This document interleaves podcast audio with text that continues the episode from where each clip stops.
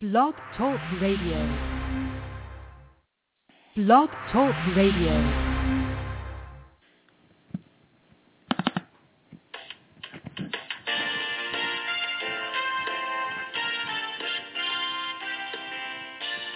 Good evening and welcome to the Coffee Klatch.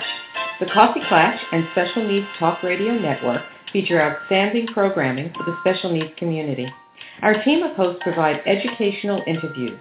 Our shows are not designed to provide listeners with specific or personal medical, legal, or professional service or advice.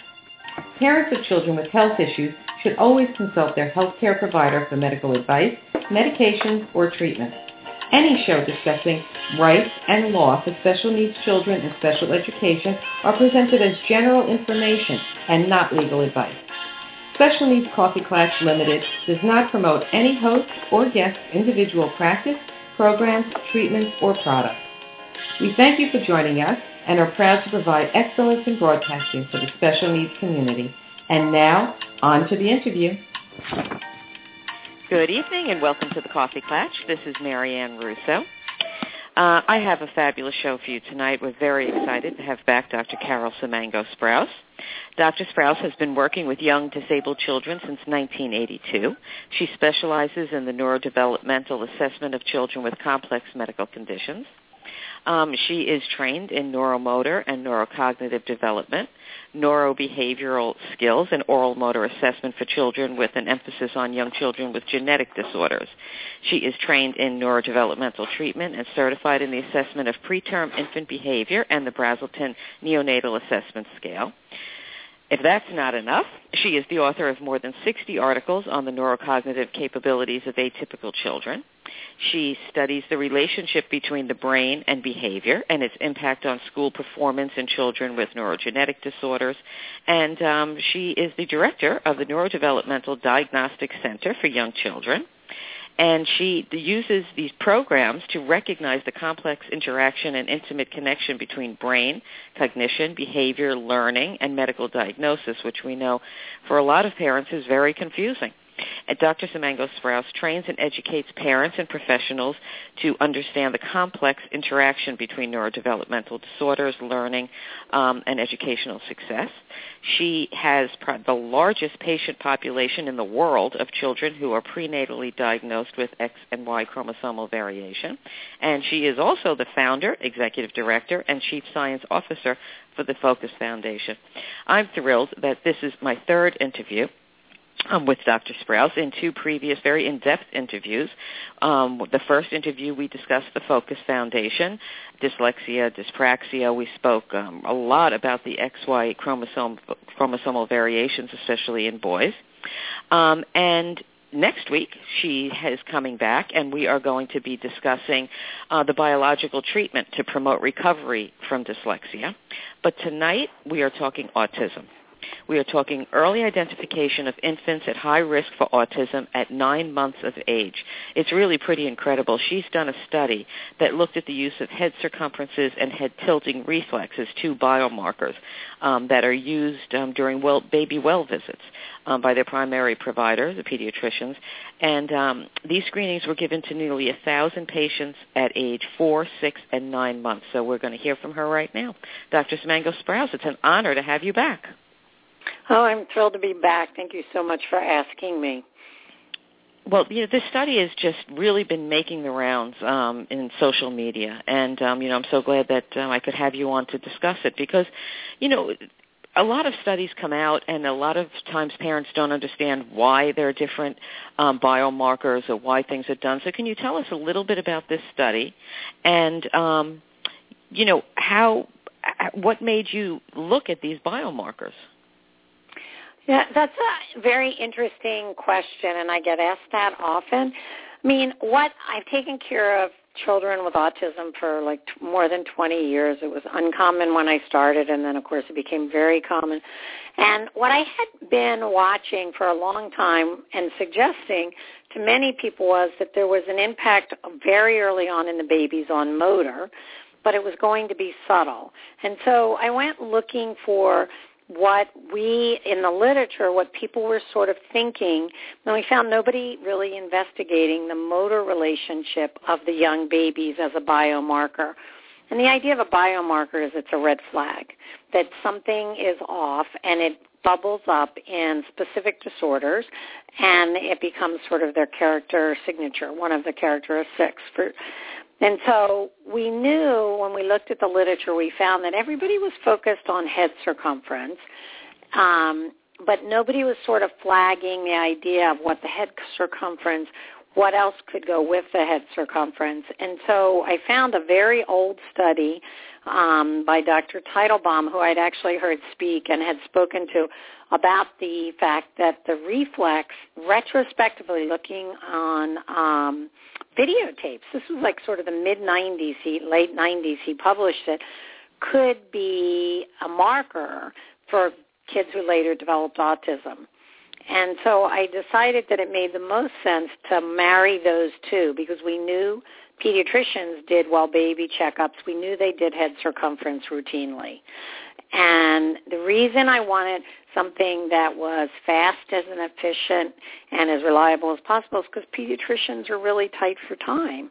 And it has to be something that can be sort of universally given. They develop sort of a habit for looking for it, and then that gives them the red flag to go look further. Well, you, you discussed two things. We're talking about head circumference, which you know we know all that pediatricians do. I don't think I know I never asked. Um, I, maybe other parents have, and the tilting reflex. So, mm-hmm. what are you looking for with both of those features? Well, the head circumference, what happens is we know that there's a phenomenon associated with autism that all babies go through this massive brain growth in the first year of life. But in the, as we get closer to six, seven, eight, nine months, there's what literally pruning. They sort of, if you think of pruning a tree, it's very similar in, to the dendrites. They're cutting back um, and sort of specializing um, for the brain growth. But we know with kids with autism that their heads often start out, majority typical, like 50th percentile, but something between six months and nine months, they take off. Their head sizes are very enlarged, and they're disproportionate to what you would expect based on their height and their weight. So a baby who's at the 95th percentile for height and weight and head, that makes sense. It's a big baby. But you begin to wonder about the baby whose head is at the 90th percentile, but their weight and their length is at the 30th. So we, other people have published on this, and so we very specifically were looking for this acceleration of head circumference at a very critical time, which was, it was going to serve us somewhere between four and nine months because everybody had reported and we had all observed sort of normal head size in the first four months, and lots of people had been documenting accelerated head size by 12 months of age. So it was, you know, it was a relatively narrow window. And then we went looking for the head tilt reflex for two reasons. One, based on um, Teitelbaum's finding, it really intrigued me because the motor system is really very reflective of central nervous system. And we see that in lots of disorders from sort of cradle to grave. If you think about Parkinson's, the motor system is one of the mm-hmm. early signs. Think about Alzheimer's. People often report about not only do they lose cognitive function, but also their gait changes, and there's some other subtle changes. So that made sense to go look in the babies with autism because we had all known clinically that there were motor planning problems. The kids had trouble executing sort of discrete, demanding motor tasks. And just based on my training and my experience with infants, I knew that meant that we would see something if we went looking in something very primitive, something very early on that we were likely to see changes. And then Teitelbaum had this little bubble saying that he had looked and noticed it that several reflexes were off on the baby. So it was just from my you know, from my perspective, it was like the light bulb went on and said, let's look at these two things and see if they give us an insight or a window of opportunity to find the babies. So what type of study was this? Where was this conducted or how was this conducted? Well, it was conducted um, in the suburban area of Maryland, um, where my office is. We had four, we had three very large um, pediatric practices, and then a fourth came on board sort of midway through. And we did it in typical babies because I wanted, sort of, for lack of a better word, a virgin population. So nothing that put them at risk. They were just sort of growing along well, and to then go look for the babies who came out and looked like they were, you know, troublesome or having difficulties. So we did it in primarily English-speaking families so that we didn't have to worry about anything convoluted or complicating it if the directions, you know, if anything were problematic from a language primary language standpoint. And we did it in full-term babies who had no other known complications. They, you know, sort of breathed in, then, you know, they were born, they were delivered, they came home. So it was a very solid, what you would expect to be typically developing. And we trained the pediatricians and we trained them on how to, um, so, so we could get unique and consistent implementation of the head tilt reflex. I mean, pediatricians know this. They're taught in their training. You know, we discuss this whenever we talk about red flags of development for training pediatricians that reflexes are valuable. But we sort of just unified it and said this is how, you know, it's going to be administered and this is what's positive, this is what's negative. And then we went back and made sure that everybody was measuring in a systematic and exactly the same way, you know, position of the where the tape is going over the you know over the eyebrows and above the ears and not resting on the eyebrows. So it was uniform. Mm-hmm. and we had them collect and we collected you know 1024 babies. So it was a very large study right. of typical kids coming along.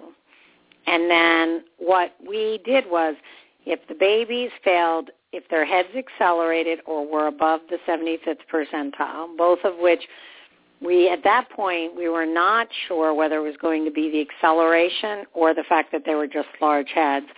In the final phase that we're doing, we now know the acceleration is very important versus just a large head.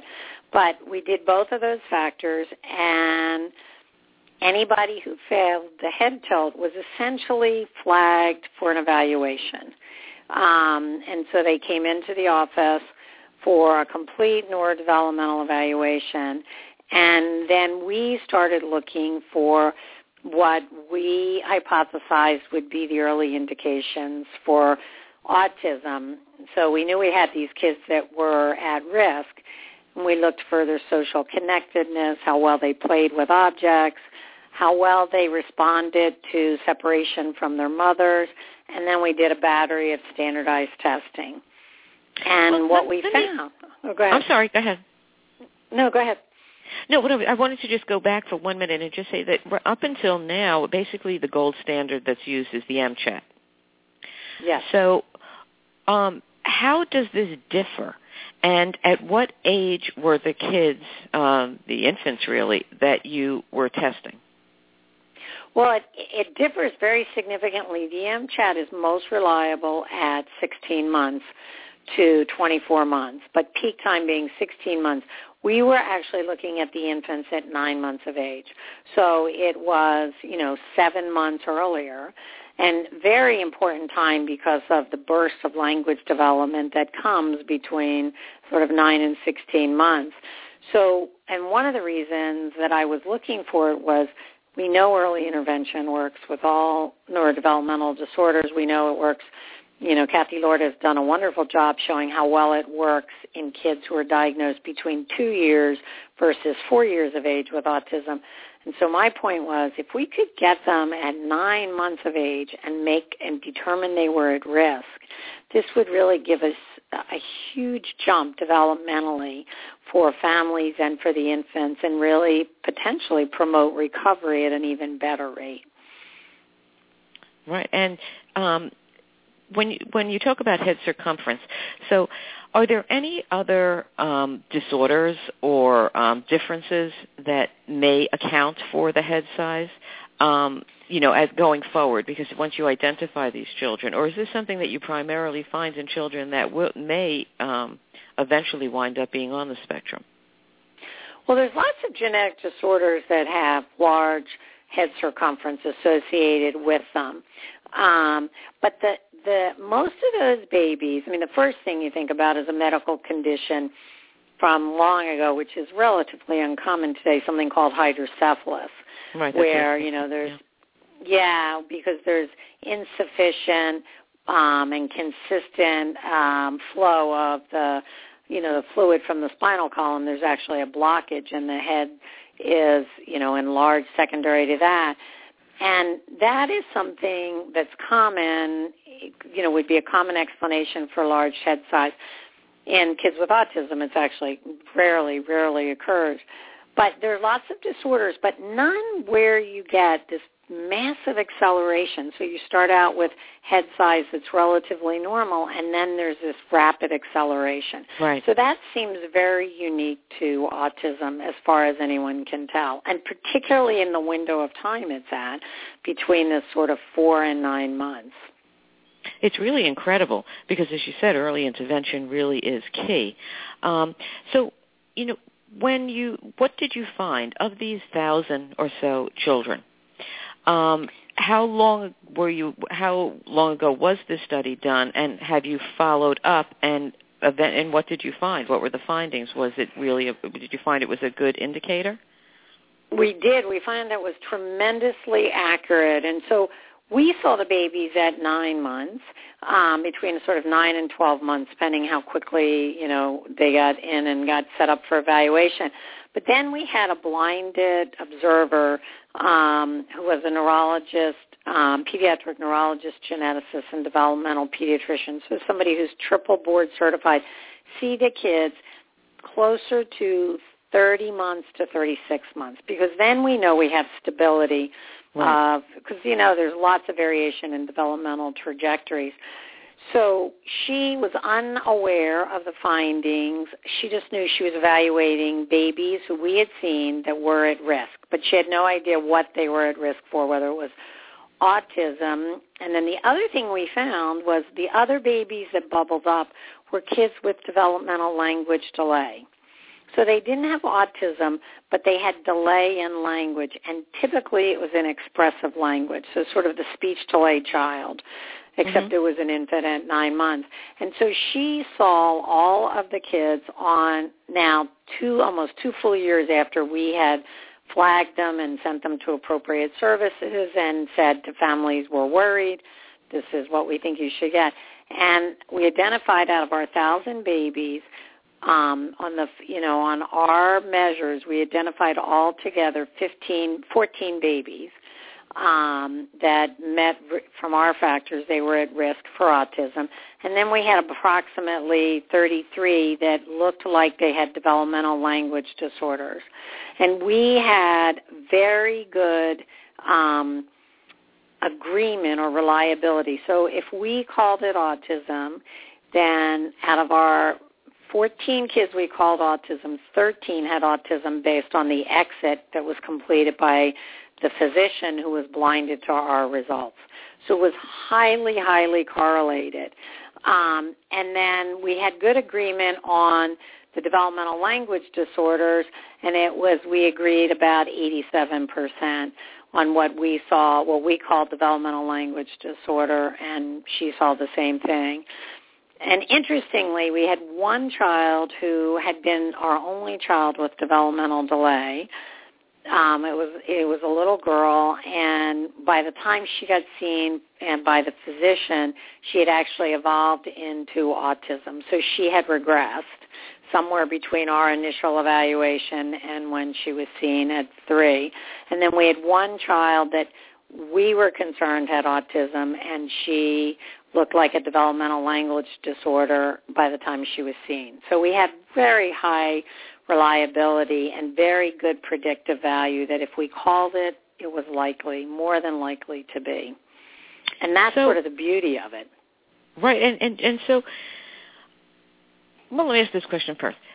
What difference does it make as far as early intervention? A, a nine-month-old obviously can't do a lot of um, you know therapies that are available. But why is it important to know what is it that that a doctor or a parent having this information can change an outcome? Well, what's really important is it then changes everybody's focus on the baby to this is something that the baby's going to grow out of towards this is something that the baby needs help with. And so we can start engaging with babies at nine months in motor imitation, you know, clapping their hands for when you say clap or patty cake, how big is the baby, so big. These are all skills that the babies with autism cannot do. And this begins to lay the groundwork of motor imitation. We can also give the moms the one and the dads the one question they've been wondering, um, which is, this baby needs help. The baby's not purposely not doing it. Mm-hmm. The baby's not going to catch up. This baby needs help. And so then everybody is much more mobilized towards assisting versus watching. And those seven months are very, very strategic because you can lay the groundwork for motor imitation. You can lay the groundwork for speech and li- speech imitation, for social connectedness, and the you know the baby's brains are very plastic and very malleable. And so younger is always better. And so that seven months is a world of difference because when you come in at 16, 18 months with language delay, now you are, you have no sounds typically, lots of the kids with autism, and you have other kids who have 20, 30 words. I mean, that's a world of difference. Right. And, you know, also I think it's for parents, it's empowering. Um, you know, j- just for the parents to have early education and have that empowerment of knowledge um, is so important. So, you know, uh, how my next question would be, um, how do parents ask for this? How do we get pediatricians to use this universally? Well, we're that's a, um, a very helpful question as well. We are developing a screening tool, and we're in phase three and it's called the CASI, which is a comprehensive autism screening um, test for infants. And we added actually two biomarkers that we believe will assist in the reliability. And so we're literally, as we speak, gathering babies for the next thousand, and we have about 300 babies in sort of the pipeline already. Um, I would say to parents that they can go back to their pediatricians and um, ask that pediatricians monitor the acceleration of the head growth. And they could easily, this is described in the article, the head tilt reflex, and pediatricians can start administering it.